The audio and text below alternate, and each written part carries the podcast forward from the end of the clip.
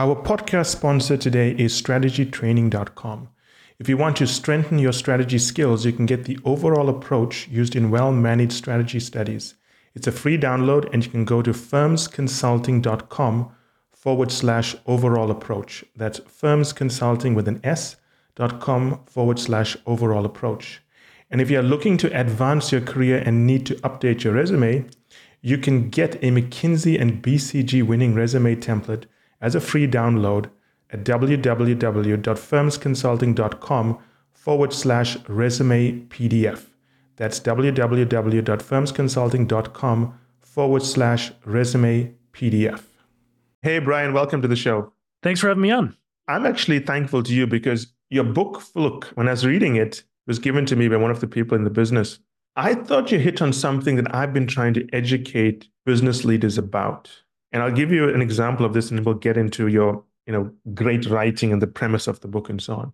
So I was speaking to these pharmaceutical executives. They were telling me they want to recreate the success they had with Viagra, which is the brand name pill they created.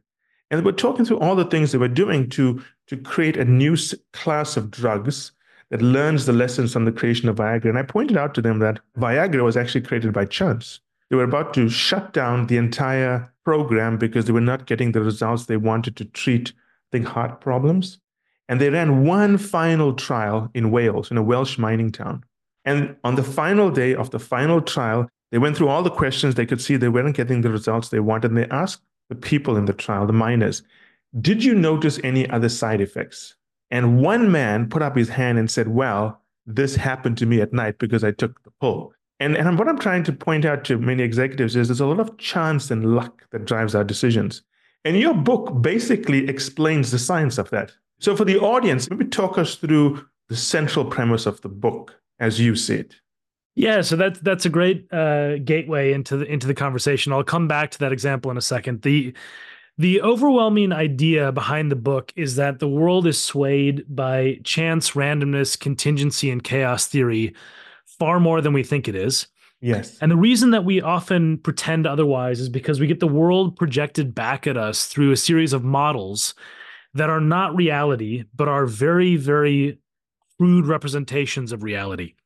And the reason that matters for people who are trying to make decisions or understand their place in the world or whatever it is is because we have a false sense of certainty.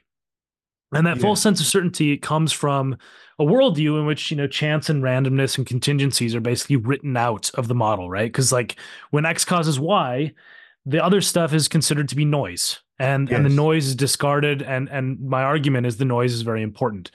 Now, w- with the example you gave, I think there's there's a lot of things to think about there. I mean, in addition to the fact that there's the accidental effect, right? Yes.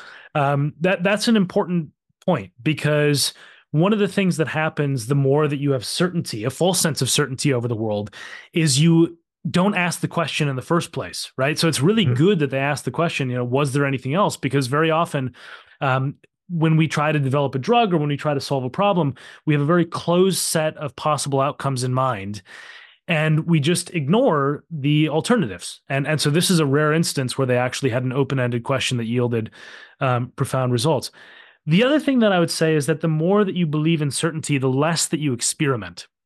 And so, yes, you know, w- one of the things that happens in, you know, whether it's clinical trials, drug research, or business in general, is you know the, the, sort of hubris you have towards believing you understand and can control the world causes you to reduce experimentation and that's why i think for business leaders the ideas in this book are so important because they say look you know sometimes it's important to remember the model is not reality the world is really messy Yes. And therefore, because we don't understand the world and we can't tame it, uh, we actually do need to experiment more, build resilience more into our systems, and optimize a little bit less. So those are sort of the main themes that that that I think we'll talk about today. Well, the term I use when I talk with executives is serendipity. You've got to create moments of randomness to occur. Otherwise, you don't know what could occur. I remember speaking to another executive who was telling me they want to recreate the success of Apple and we're talking about how the iPod was created. And I pointed out to them that the way the iPod was created is that Steve Jobs and his team, I think it was Fadell and company, they had created the workings of the iPod but they didn't have a thumb drive that could power it. And then when Steve Jobs went for his annual trip to meet suppliers in Japan, there was a scientist from Toshiba who didn't know Apple was looking for a thumb drive and had a thumb drive that nobody wanted to buy, decided to show it to Steve Jobs. And he thought, wow, this solves all my problems. So there's so many things that we cannot predict, we cannot control. So how would an executive on Monday morning, 8 a.m., put maybe the central idea into practice? Yeah, so I'll, I'll I'll get to that answer because one of the things that you you said made me think of the sort of experimentation aspect. I just wanted mm-hmm. to to relay briefly a, a, quick story that I cover in Fluke, and it's it's a story about um, you know one of the best jazz pianists of all time, this man Keith Jarrett, who yes. arrives at the Cologne Opera House for a performance in 1975 and the piano he's requested which is you know specified exactly right? It needs to be exactly this piano and exactly tuned this way etc they've mixed up and they didn't really order it. And so unexpectedly he's about to perform to this massive audience and all they have is this rickety crappy old piano that's used for practice. Yes. And and jarrett performed on it and what happened was because it was a new kind of instrument, he adapted himself. He played a little bit differently. The sound changed slightly. This is the best selling jazz album in history. Really? And I didn't know that. Yeah, and it's because, you know, it's it's because of the unexpected. So the lesson here, this this gets to your question. The lesson is that experimentation in a world of uncertainty is the thing that that drives us forward, and optimization with a false sense of certainty is the thing that creates catastrophe. So, as I say, you know, if you believe the world is fully controllable, then you're going to try to control it to the optimal max, right? If you understand a system perfectly, then it's completely rational to optimize for every ounce of possible efficiency. But we we don't understand our world. We we don't understand exactly why things happen all the time. Sometimes magic happens, sometimes it doesn't. And so I think there's a few lessons that I would suggest. One is that you would try to identify the areas of your business that you most understand and those that you least understand. And I'd mm-hmm. experiment most in the ones that you don't understand as much yes. and a little bit less in the ones you think you have a very good grasp on. The second thing I'd say is to force experimentation. Um, and this is the, the, the story in Fluke right after the Keith Jarrett piano one is, is a story. There's some wonderful research by some economists where they looked at the effects of a, a tube strike in London, the, the London Underground. Uh, and the subway system that's used for you know millions of people to get to work every day all of a sudden shuts down and they just tracked cell phone data uh, you know just sort of anonymized cell phone data about movement patterns yeah. and what they found after the strike was that actually like 5% of people stuck with the alternate route that they were forced into by the strike because they either preferred it or it was more efficient right yes. now they thought you know these people probably commuted in the same way for years and they thought they had figured out the answer because it worked. But then when they were forced to experiment uh, in the, in that situation by something that was not seemingly, you know, a huge disruption and not optimal for them, they actually found a better solution. So, you know, for for business leaders, I think there's there's lots of different takeaways. I think some of the stuff I talk about forecasting, perhaps we can come back to that as well. But but the, the big idea here, the central idea is that if you accept that randomness, chance, and contingency matter more than you think they do, and I, that's the point of the book, um, then you should have less hubris, more experimentation, and a prioritization of resilience over optimization to squeeze every last last ounce of efficiency out of a, a system that you can't control. When you talk about optimization in, in the world of strategy consulting and management consulting, what comes to me is this big focus on benchmarking, where everyone tries to see who the best is and tries to be like them. What I always point out to executives is that if you are only as good as everyone else, it's not going to set you apart. You have to do something different. The whole point of strategy is to be different, not to be the same as everyone else. And it seems that's the similar concept and point you're making. Is, is that a good rephrasing of it? Yes, it is. And I think, you know, the, the point that you're making is also an important one for another reason, which is that trying to replicate success is only good if you assume that the conditions that produce that success are exactly the same as the conditions you face. And that's almost that never true. true. Yes. Right. So like, you know, how how did Apple develop itself as a company that cornered the market? Well, I mean, I don't know. Would Apple corner the market today? Maybe. There are some things that Apple does ex- exceptionally well, but it was also at the right place at the right time. There was a vulnerability in the market. Nobody had produced a sort of visual desktop in the same way that was extremely usable. So you know, there, there's there's lots of this kind of stuff. And the point that I make in in in my research around you know leadership, for example, because it's one of the other things I study that's that's less fo- focused about in Fluke, um, is this idea of sort of only auditing failures, right? And so like we have this we have this hindsight bias where if something turns out really well in business or politics or society writ large, we try to recreate the conditions that that that yes. produced it. And we never try to think like was this because of chance or randomness or anything like that that that, that caused this? Um, you know, one example of this in politics is you know JFK is was was widely believed to be a good president, a good leader before he was assassinated. But the Cuban Missile Crisis was on a hair trigger away from blowing up, you know, a significant chunk of the United States and possibly triggering World War III. And a lot of the reason why that didn't happen was luck. I mean, a, a few decisions in, in, key moments gone differently. There could have been uh, a nuclear war. Would we have said JFK was a great leader if he's the leader who ushered in nuclear war? No, of course not. Right. So yes. there's there's a certain level of contingency on how events that are swayed by chance turn out. The other one that I like to talk about is the Challenger explosion, the which which blew up, uh, you know, in 1986. And when they they finally did an audit after, you know, a, sort of investigation, of course, after yes. the shuttle blew up. And what they found was that all of the previous launches had had the same exact problems, but it hadn't resulted in an explosion, so they assumed it was fine, right? In other words, they didn't audit their successes and and that's the kind of thinking that's really problematic in business is you figure if the outcome is good therefore the decision making and the strategy was good. And that's not true. There's a lot of people who make really smart business decisions who get unlucky and then the lesson that's learned from them is don't do that thing. And it's it's a mistake because sometimes they made a very smart decision a very astute decision and it turned out badly. So you know what i tend to say is think about a whether the conditions that created success in the instance you're modeling your own behavior after is actually replicable. Are you in the same situation they were in? Rarely true. And two the, the second thing is you know try to figure out whether you think that the actual decision making logic and the decisions they made at the time were wise or if they just ended up having good outcomes. Because a lot of times what we do is we infer backwards from history. Good outcome equals good strategy. That's not true so th- those would be sort of my takes on, on on on that dynamic. But I think it's very much related to what I was talking about with optimization. Yes. Yeah, that makes a lot of sense. In fact, I wonder if it's partly due to our culture, whereby we live in a society where we like to bring forward heroes to portray them in magazines and so on. So I wonder if it forces business leaders where when they know they weren't fully responsible for a decision success or successful outcome, they still dress it up as something where they planned it carefully, they thought about it carefully, and it's because of this careful planning that it led to their success. Do you think culture plays some role in this?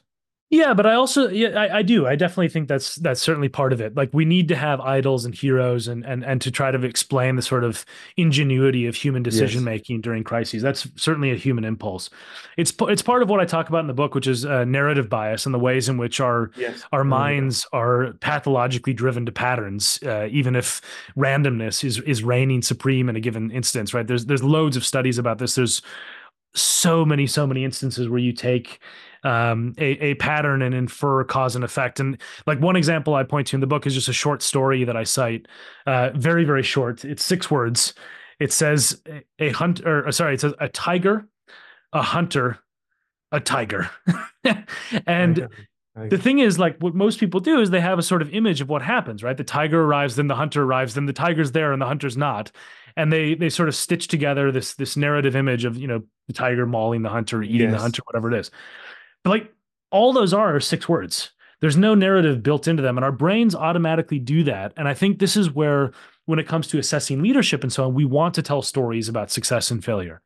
And the world's not so neat and tidy. I mean, I think one of the things that I, I, I just believe to my core is that the noise of life is not meaningless and the the distinction between the signal and the noise i think actually sets us back in understanding the world because it suggests that if you only understand three or four variables, you know, in this neat and tidy model of how change happens, then you'll be fine. And, and I think the more you scrutinize case studies, the more those neat narratives just completely fall apart.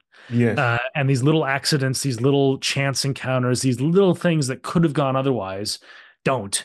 And that's what produces the the the outcome that everyone wants to replicate. So, you know, I think my point here is not that we can change this, right? You can't you can't always plan for the noise because of course there's there's very very noisy outcomes in life that we can't control. It's that accepting that makes you have a less hubristic outcome uh, outlook rather on leadership and makes you make smarter decisions because you recognize certain things are out of your control and you don't try to simply shoehorn your behavior to fit some model that you think uh, produced success in the past which may or may not be useful in the current moment yeah it's interesting because when you look at a piece of data we try to fit it within a pattern that we believe to be true already because in clinical psychiatry, they tell you that humans like patterns. It forces them to think less. There's less brain power. Because if you find something totally new, you have to figure out what is the pattern behind it. So we don't like that. So I can see why that happens. But also, this idea of case studies, you talked about case studies. When I look at a case study, my first question is who wrote the case study? What is their bias? And why are they writing this case study in the first place. But what often happens is we take things at face value without thinking it through because we're we're busy, right? We don't have time to be critical about everything that comes our way. So your your point that you started with is extremely astute and important, which is that when you have data, it is stuff you collect because you think it matters already, right? Yes. And the, the, this is one of the reasons why I, the opening story of the book. I'll just I, I, know you've read it, but I'll just rehash it. Oh, for oh, it's your, a great story. I was going to get yeah, to that so, later. Let's go to it now so so the opening story of the book i think illustrates this point really well which is it's the story of a, a couple uh, mr and mrs hl stimson who vacation in kyoto in 1926 and they fall in love with the city. It's extremely beautiful and charming and they just adore it. Now 19 years later it turns out the husband of this couple henry stimson is america's secretary of war in 1945 and he's in charge of the targeting committee which is choosing where to drop the atomic bomb and his personal attachment to Kyoto is so strong that he twice sets up meetings with Harry Truman to get him to take Kyoto off the targeting list, even though all of the generals and other experts have put Kyoto as their top choice for where to drop the first atomic bomb. And so when you're trying to figure out why did the atomic bomb fall on Hiroshima, right? The first thing you would do if you didn't know about that story would, would would be to make a list of factors that you think would be important for bombing, right? Military prowess, you know, yes. civilian population, all the things that you think matter. But in that instance, literally the only thing that mattered, the only thing that produced the outcome that Kyoto was not destroyed was a vacation that happened 19 years earlier from a couple that you didn't know was necessarily going to be important. And they didn't know was going to be important when they chose that vacation destination.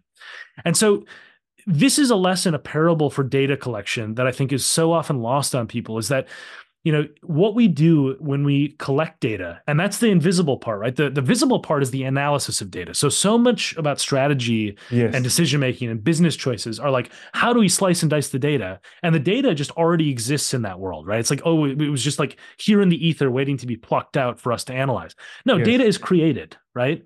And data is created by people who have biases about what they think is important for cause and effect relationships if you were trying to figure out why why Kyoto was not bombed, how far down the list of variables would you put the vacation history of American government officials? I mean, 10 million on the list.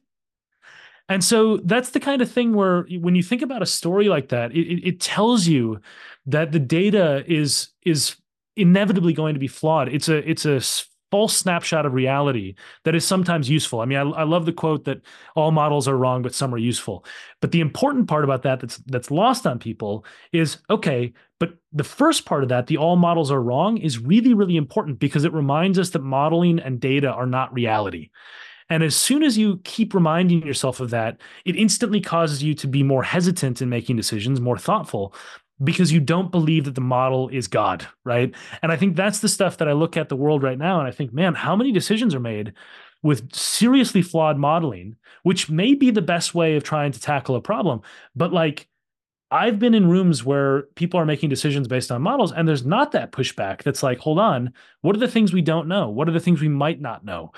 And and that's the kind of decision making that I think is is is so so important to avoid catastrophe. Which, by the way, was my my grandfather's uh, life advice to me when I was a child, and I think it's very good for business leaders: avoid catastrophe. at all costs. At all yes, costs. exactly. From the story you were telling me, I also thought that you've given all of America's enemies a new wartime strategy. Get the American Secretary of Defense to fall in love with the capital city and never want to bomb it. I mean, that's a great strategy there, right? Yeah, it's this the inadvertent uh, ripple effect of this book, which is very much in line. As you know, now you're going to have all these junkets going off to show them the beauty of all expense paid trip for the U.S. Secretary of Defense. Come to our city. We'll pay for everything. You're going to stay as long as you want. but we know yeah, we're laughing about it, but that's how things work, right? Yeah, I mean, you know, this is the stuff where like what's funny about this book and researching it and talking to people when I was writing it was like, you know, I would start to say these things and they would sort of push back with the conventional wisdom about modeling and patterns and all this stuff. And I was like, but like take anything in your life, right? Like take any story about how you ended up where you are. What do you end up focusing on? You focus on these little moments that could have gone differently, right? Like how you got the job because you, you know, this little thing happened or you were diverted yeah. in this way or this is what caused you to meet your spouse or whatever. And so like all of us in our daily lives are totally on board with this worldview in which like we are somewhat, you know, at the mercy of extremely complex dynamics that we can't control about 8 billion interacting humans not to mention you know the the extremely chance derived evolutionary history of our species and so on. And then we start to like talk about like our society and all that wisdom from our lived experience just flies out the window. And it's like oh yeah no like everything is just like you know here's these six variables and we have a high confidence you know uh, 95% confidence interval. This is how the world works and I, I just, you know, I, try, I try to say to people like, just apply some of the logic about how you think about your own life and your own trajectory to how you think about forecasting, and you'll probably be a less overconfident and b make smarter decisions. and we, we should actually know this because if you look at our lived experience, if I look at the plans I had in my life, how many of them did I actually follow? Maybe just studying is the only plan that worked the way I set it out to work. But just about everything else was through random luck. Even what I ended up studying, people always ask me, why did you study genetics when you were at university? Because that's what I initially majored in. And the reality is, I liked a girl in the class. I mean, that's the reality, right? It wasn't as if I had this desire to change the world of genetics and genetic engineering. But the thing is, sometimes we are not truthful to ourselves about why we do things. Well, and sometimes we don't know. I mean, that's the other thing, right? I think oh, I definitely I knew that things... I liked that girl. Don't worry. well, that's true, but you don't know whether she was the best fit for you, right? And that's the problem. So, so this is, is the true. kind of thing. This is the kind of thing where I, I often say to people, like, first off, uh, we often think we know what's best for us, and that's very often not the case. There's so many examples. I mean, Fluke yes. is riddled with examples where, like, you know, we've tried to optimize for something, and it turns out to be something else. And the example you gave with pharmaceuticals already uh, before also reaffirms this. But you know, the other thing that I like to point out, I, I have this story early on in the book, and you, will you'll, you'll know where I'm going with this in, in, in a second. But it's very much related to this point of the unforeseen and the unknown and so on. And uh, th- there's a story in the first chapter where I talk about this this woman uh, in 1905 in Wisconsin who has four young children and um, snaps, basically, probably postpartum depression is what we call it today, but in 1905 they didn't call it that and she she unfortunately murdered her four young kids and then and then uh, took her own life. And her husband comes home and discovers these bodies and it's, it's horrific horrific story. Now the reason i put this in the first chapter of, of my book is because this was my uh, great grandfather's first wife.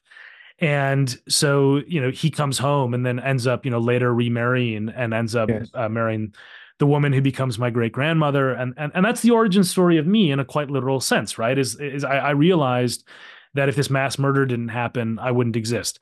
Now, the point that I don't bang on too much about in, in the text in the first chapter, but is, is important, is I didn't know about this for the first 20 odd years of my life. Right. So for the first 20 odd years of my life, I have no idea that I'm derived from a mass murder.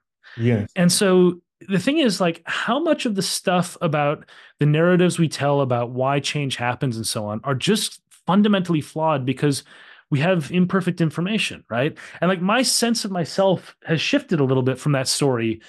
And it wasn't really up to me, right? I mean, I like I, I get I get this information and I find out, okay, you know, this is what happened.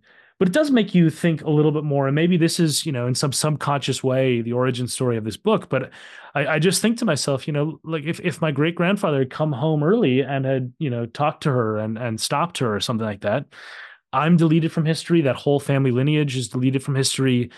And we're not talking. You're not hearing my voice. Right. So when you start thinking that way, and I think all of us, you know, hopefully in less macabre ways can can pinpoint these moments, we tend to focus on the stuff we remember. So you remember the girl in the class, you remember the choice of college or undergrad where you went, all that stuff. It's the building blocks that we, you know, build our lives with. My point is that there are infinite numbers of things that are affecting your life that you're unaware of. And that is the that, that's the thing that's really mind-boggling because we look back on the what ifs, but we never can see the what ifs that we can't imagine. Right. And those are the things where, you know, you you maybe you nearly got hit by a car and you didn't realize that the person pulled up, you know, managed to wake up and you know, just in the nick of time because you were oblivious to it. So maybe your life almost ended, but you have no idea about it, right? That's the kind of stuff where, or your, you know, maybe your future spouse or partner ends up, you know, basically going left instead of right because, uh, you know, somebody was blocking their way. And but for that, you would never have met, but you're not aware of it. So I, you know, I think this is the kind of stuff where when you start to scrutinize the way reality actually works, it gives you an appreciation for that complexity which also is the number one antidote, in my view, to uh, overconfident leadership and decision making in business. Because if that's the way the world is, then a lot of the stuff that you think that you're sort of cleverly strategizing and controlling starts to become that realm of contingent. And that's where you start to build in things like resilience into your planning a lot more as well. well that's a very good story. In business, I see this a lot. It's a common Achilles heel whereby we analyze what we think we can analyze because we think it's important and let me give you an example, a very good example of this. I was working with an automotive company once, and they were talking to me about how important the Indian market is and the Chinese market. And they've done all these studies about market share growth and average incomes rising and birth rates and so on. And they've come to the conclusion that they must be in India and China. And the analysis is sound, except for one thing, which all strategy ignores. So, my question to them was Do you have an executive who can go into India, which is very fragmented, very fractured with different rules in different states, and can find a way to get each part to work together. Because unless you have that person, it's just going to be an attractive market, but it's going to be an attractive market that you can do nothing about. And exactly what I predicted came true. They entered the Indian market and they had to withdraw seven years later because the executives couldn't get it together. And the point of the story is that again, they got so comfortable analyzing what they could analyze, what showed them something would work. And they left out the most important thing is, is there a personality that can realize the potential in the market? And even today, when you talk about business with people and leadership, they ignore that element. It's all about the person who's going to have to make the decisions and pull it all together. They completely leave that aside. Yeah, so I I, I like this um, analysis, this the sort of the story of how you know they're analyzing everything to death, but then it ultimately fails. There, there's a a phrase, uh, the McNamara fallacy, which refers to the the U.S. Yes. and the Vietnam War, and how on paper the U.S. was absolutely clobbering uh, yes, the yes. enemy in the war, and in fact everything was falling apart because the metrics they were using were all wrong. You know, one of the things I I, I teach this class. Um, uh, on social research, and and one of the one of the examples I gave that seemed to break through to students this year was I said, you know, imagine that you're you're uh, I think I put this in Fluke as well. There, there's this, you know, sort of imagine that you have this um, person who comes to you in like 1995 and says like, we need you to forecast how much time you know an average person will use their phone in the year 2020, right? Yes. And the the problem is, you know, you start to think about how you come up with this. Well, the problem is we can't until you realize that someone in 1995 would never think of a phone as something other than that which you use to communicate with people yes. via voice, you can't understand that the data analysis in 1995 would be impossibly flawed because they could never have anticipated. I mean, maybe there were some futurists who thought smartphones were coming in, in 1995, but the average person had absolutely no idea that we were going to use hours and hours of our day with phones to use things on the internet, which basically barely existed at the time, right? Yeah. And on top of that, the amount of time that you would forecast would have undercounted it because you didn't know there would be a global pandemic in 2020 where everyone's on their phone scrolling yes. rather than going to work, right? so the, the, the, point is this is a, a realm of, uh, of thought where and I talk about this at length in, one of the chapters in, in Fluke, but I'm, I'm, I'm deriving this term from um, the former governor of the Bank of England, Mervyn King. Um, radical uncertainty. And what they call radical uncertainty is a world in which no past data can provide you any help in making a future decision. And so the example they use that I think is just brilliant, so I've I've incorporated into the book as well, is they talk about Barack Obama in the situation room trying to decide whether or not to give the green light to the organ to the operation to kill Osama bin Laden. Mm-hmm. And the mm-hmm. problem is they don't know whether bin Laden is there for sure Yes. They don't know what would happen if special forces go into Pakistan, an yes. apparent ally of the US that's got sovereign territory. They yes. don't know whether the operation would succeed. If it did, they don't know if the house is booby trapped you you can analyze everything you want about you know the SEAL Team Six's past record or whatever. It will not tell you the information you need to know, which is is Osama bin Laden there, and is this raid going to succeed? And if it doesn't, is it going to destroy my presidency? All three of those things are radical uncertainty, right? So the the point that they make there, and I think it's a very astute one, is that if you properly identify radical uncertainty, then you would not optimize. You you would go in very hesitant. You would think you may not go in. Yes, and you and you may not go in as well. You might you might decide not to.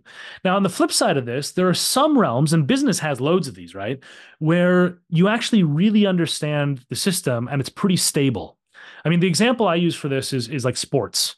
Like sports is a realm where probabilistic reasoning with relatively high levels of certainty are warranted because you have a closed system with a fixed number of variables, the same teams year on year, the same rules. Yes, unexpected things happen, there are upsets and so on, but probabilistic reasoning is very well suited for sports games mm-hmm. because it just tends to co- converge towards a set of yes. outcomes over over time. I mean, it's much more akin to a coin flip. So those are rules. the two extremes like the two extremes are on the one hand the extremely predictable closed system that you should absolutely optimize the hell out of because you know and you can control it and you can understand it. You'll get some weird outcomes the same way that you know an unexpected team wins a championship and so on. But like broadly speaking over the long run optimization is very smart in that world. And the other extreme is radical uncertainty where literally nothing you do will tell you information that you need to know and you just have to make a decision. And you know the thing is i think that businesses spend a lot a lot more time on trying to model things than trying to figure out what kind of world they're inhabiting with a problem. Yes. And I think that's the step that's missing too often where it's like is a model even useful? Like could we actually model this? Is the is the past performance actually relevant to the current situation or has the world that we're inhabiting changed so much that that past data is no longer meaningful? Because what the SEAL Team 6 did in Somalia tells you nothing about whether the raid is going to succeed in Pakistan. And so that's the kind of identification strategy that I think is often uh, missing. And it's where, you know, pollsters and pundits, I think, make serious mistakes because they simply think that the past is indicative of the present or the future. And that's very often a flawed assumption to make. I like what you said. When you were talking about sports teams and football and so on, what I realized, because it's some form of thinking we're doing in, in developing a new strategy doctrine, is that in sports, the rules are well known there are clear rules and fairly contained outcomes. I mean, someone's going to win, someone's going to lose, there's going to be a draw. So, in those situations where the rules are pretty clear, it's easier to optimize, I think. But in situations where the rules are not clear, like in warfare, you don't know how the other side is going to respond. Then you've created this old, you know, set of uncertainties out there. And most people, what they do is when faced with uncertainties, they apply models that they think is going to give them some certainty. But it doesn't always work that way. A classic example of this is in strategy. We use focus interviews a lot to inform us in terms of what the opportunities may be at the client, what the problems may be, what employees and stakeholders are thinking. But the problem with focus interviews is that people don't often tell you what they're really thinking. So you go ahead and plan based on what these focus interviews tell you, but what's really happening is very, very different you know, in my mind of thinking is that we need a way to observe what people are doing without asking them what they were doing. And the reason I'm bringing up this example is because we create these tools of analysis and we think it gives us some better view of what's happening. But in reality, it's just telling us what people want to tell us. And often it's not very helpful. So it's this idea of knowing what you know, knowing what you don't know. And I find all these tools we use work very well when the rules are fairly straightforward. But when the rules are unclear, it's how would an executive respond to that? What does your research tell you? Yeah, so I think it's an important point about the aspect of what people say versus what they actually think. I mean, not only do they not say what they think, but they also don't necessarily know what the best strategy is for them, right? I mean, it's, yes. it's impossible to know. So there, there's layer upon layer of uncertainty there. And I think this is something where trying to figure out the actual underlying, you know, behavior is is certainly worthwhile. It's it's something that can't always be done, but it's certainly worthwhile. Now, when it comes to the rules point, I mean, I in, in Fluke, I talk about this with baseball, and it's not a universal analogy, but the reason I use baseball is because of Moneyball, which is that that yes. famous um, book by Michael Lewis that turned into the film.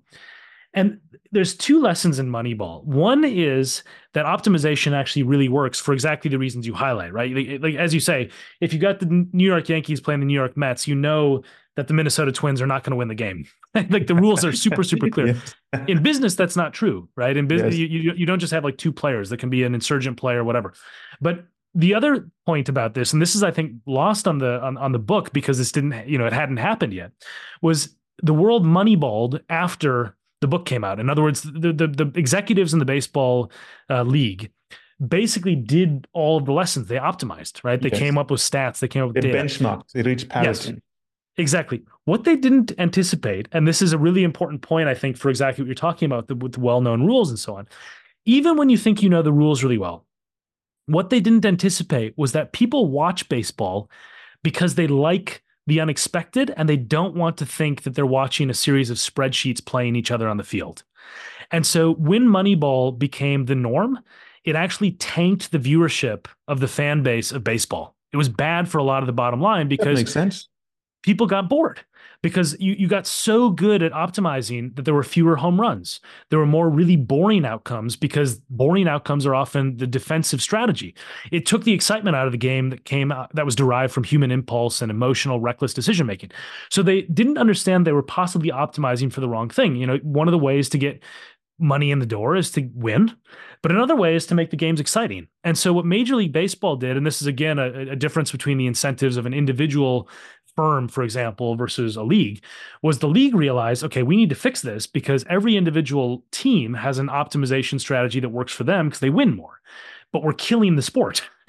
so yes. they basically changed the rules to make the game less easy to moneyball. And that's been implemented in the last season. The last season had new rules set up to ensure that they couldn't do some of the things that the data said would be effective because it was so effective that it optimized for the wrong thing, which was excitement. they, they lost the sense of excitement, and that's what sports are all about. Well, that's a good example. I love that example because that's an example of how you are not manipulating, but are you optimizing the rules within the game? There's also examples where you optimize for rules that govern a game. I mean, we're seeing this now in the Barclays Premier League, soccer in the British Premiership title, whereby for a very long time, Manchester City, which was backed by a sovereign wealth fund from the Middle East, had so much money that they dominated football. And it reached a point where nobody even would wonder who's going to win because Manchester City is going to win. But then when more money entered the league and other teams reached parity, it became competitive again. And now you're in a situation whereby you've got five teams that could win the Premiership. And we haven't had that for maybe 10 years. So it's interesting how rules can change. As you say, you actually think you know the rules, but are you playing the rules effectively? That's the yeah, question, I, right? That no and, that, and that's that's eh, very very important to to keep in mind. I i i, I promise not to you know, sort of bang the uh, the sports drum too much but i do like there's one other sports analogy i use that i think is is an interesting one. Um, and it, it's it's from uh, some other people's work as well some economists and so on but there, there's another thing that they highlight, um, which is called the weak link uh, problems and the strong link problems. And I think they're very, very important for business audiences to understand, but sports are the best way into them. So, a, a strong link problem is where all you need to worry about is your strongest link, the best part of your business, right? Yes. A weak link problem is where if any part of your business is weak, you're screwed. And so in the sports analogy, this is basketball versus rowing. So basketball, if you've got LeBron James on your team, the you know the best basketball player in the league currently, possibly yes. of all time, uh, you can have a fifth guy on this on the court who's not very good, and it'll be fine. because ultimately, basketball is a sport where it, you know if you have a really really strong link, you can still win yes. games. Now, rowing is the exact opposite. It's a weak link problem because the balance of the boat being thrown off by one rower or the coxswain yes. steering badly, any of the people messing up ruins the boat, right? And I, I used to row and I can attest to this. If anyone's balance is even marginally off, the whole boat slows down because the whole thing operates on the you're basically as good as your worst rower, right? And so you need to field eight eight people in you know an eight person per person boat plus the the coxswain who actually can synchronize. And so the lesson here that I think is important for business is identifying which are which, right? Because if you've got a strong link problem, it doesn't matter if you have some sort of you know unoptimized chaff at the bottom. That's fine. Yes. Because you're still going to be okay. If you have a weak link problem, you better do some, you know, serious, serious quality control because any problem in your organization is going to derail the whole operation. And businesses are are mixtures of strong link and weak link problems, right? Yes. So, uh, you know, there's there's a lot. You know, I'm a sports fan, but it is it is one of the things that I think does teach us lessons um, about how to think more critically about areas of social, you know, complexity um, because they are these sort of you know like role playing of of the real world and society, but with one key difference, which which you you point out, the rules are clearly defined and there's only a set number of out- outcomes. There are infinite outcomes that can happen when we're doing business planning, yes. and there are no the, the rules may exist in terms of legal regulation and so on, but the rules change and also sometimes people break the rules. so yes. there's there's quite a lot of of complexity there that sports uh, normally doesn't have to contend with. Well, I can clearly see it being applied to, say, operations, for example, because I've seen cases for clients whereby one or two planes or even a train being off schedule by just 10 minutes can throw the whole system out of kilter. And all trains are coming in late until it snowballs and you've got everything going off course. But on the other hand, you have other systems within operations where if one thing goes off, the system manages just fine. And that's an example of a weak link and a strong link problem. Is that a good example? It's a very good example, and it brings us to uh, another idea that's important, which is why is it that sometimes a single train can derail everything, whereas another train might not have much of an impact? And this is where the perils of optimization come in, and it's where I drive. You know, Fluke is a mixture of a lot of uh, evidence from the natural sciences as well as yes. social sciences, and this this is derived from physics. Um, there, there, there's a, a, frame called um, self-organized criticality, but the most easy way of understanding it is, is, is known as the sand pile model. And the sand pile model is is uh, created by a guy named Per Bak in 1987, a physicist, where he basically says, okay, like if you add a grain of sand to a pile over and over and over, eventually one grain of sand will cause the collapse, right? Yes. Now, the question is, you know, when you think about things like business and optimization, are you putting yourself in a position where the grain where the, where the sand pile is so tall and so at the limit that a single grain of sand falling the wrong way can cause a collapse, right? And I use this analogy for explaining how how the sort of holy grails of optimization and efficiency have created systemic risk in a lot of social systems and businesses and finance and so on, where you basically sort of have the hubris to believe that you understand how the system's operating. So let's take the yes. financial crisis, right? You've got like the subprime mortgage lenders who are who think, yeah, we can get away with this, it'll be fine. But what they've actually done is they've engineered a social sandpile that is teetering on the brink of collapse, and no one knew that. And then, you know, the the sort of single grain of sand that is the the trigger for the financial collapse causes everything to fall apart. And so uh, the, the point here is that you may have a situation like with the trains you mentioned, where if you had more resilience, where you say, okay, let's design a system where if a train is 10 minutes late, we can operate okay. That is derived from a worldview in which you believe that you can't necessarily control the trains running on time all the time. Like yes. things, things are just going to happen. And so, you know, there's there's a an instance of this I mentioned in Fluke, which is um, a, a power grid in South America, where they did decoupling basically. They they they they lost about I think it was five percent efficiency. I could be slightly wrong on the number, but like the system was like five percent less less efficient. But it was five percent less efficient because it meant that if any part of it failed, then they could shut down the rest of it without reducing. They they, they could basically isolate it without reducing the power to the rest of the country, yes. right? And so this meant that by compartmentalization, they reduced efficiency. But when there was actually a, uh, I think it was an earthquake or something like that that knocked out power, it only it had a very limited effect, right? Because they were able to, sh- to basically isolate it and shut it down and, and have the resilience kick in. And so this is the sort of point that I wish you know business leaders and policymakers would take. Uh, it's one of the, the key points that I, I hope people think about more. Is that if you have you know a, a sense of contingent events destroying everything. And and God, I mean, we've had what have we had? We've had 9-11 upend yeah. every geopolitical forecast in 2001. Financial crisis follows six or seven years later that up up uh, you know upends every single economic forecast. You have the rise of populism and the election of Trump. Every political and IR forecast is wrong. And then you have a pandemic, right? I mean, it's like we are constantly walloped by this stuff that proves us wrong. And we haven't learned the lesson that we need to stop building the sand pile quite so high. Exactly. Um, that's that, that's basically the point, and and I, I, think it's where physics has lots of lessons to teach us about how systems operate, um, and and we'd be well to to heed some of them. Brian, I could speak to you at least for another hour, two hours, but unfortunately, I have another appointment. And this time, I actually mean it when I say it's unfortunate to have another appointment because it's a really fascinating discussion. It ties in very tightly with strategy thinking about how we try to control everything. We don't make any room for passion, serendipity, experimentation, randomness, and so on. So, no, thank you for this. It was really an amazing conversation. I think it's a good way to start the year for our listeners. So thank you so much for this, and hopefully you, we can have you back on the show. Yeah, I'd love that. No, it was it was it was a phenomenal chat, and I'm so you asked excellent excellent questions. So thank you for giving me the opportunity to share Fluke with uh, your audience. Sounds very good. We'll be in touch, and we'll probably arrange something later as well. That sounds great. Have a great appointment, whatever it is, and uh, thanks very much for having me on the show. I really, I really, really like talking to you. Take care, Brian. Have a good day. You too. Bye bye. As we wrap up, today's podcast is sponsored by StrategyTraining.com. If you want to strengthen your strategy skills, you can get the overall approach used in well managed strategy studies as a free download. Go to firmsconsulting.com forward slash overall approach.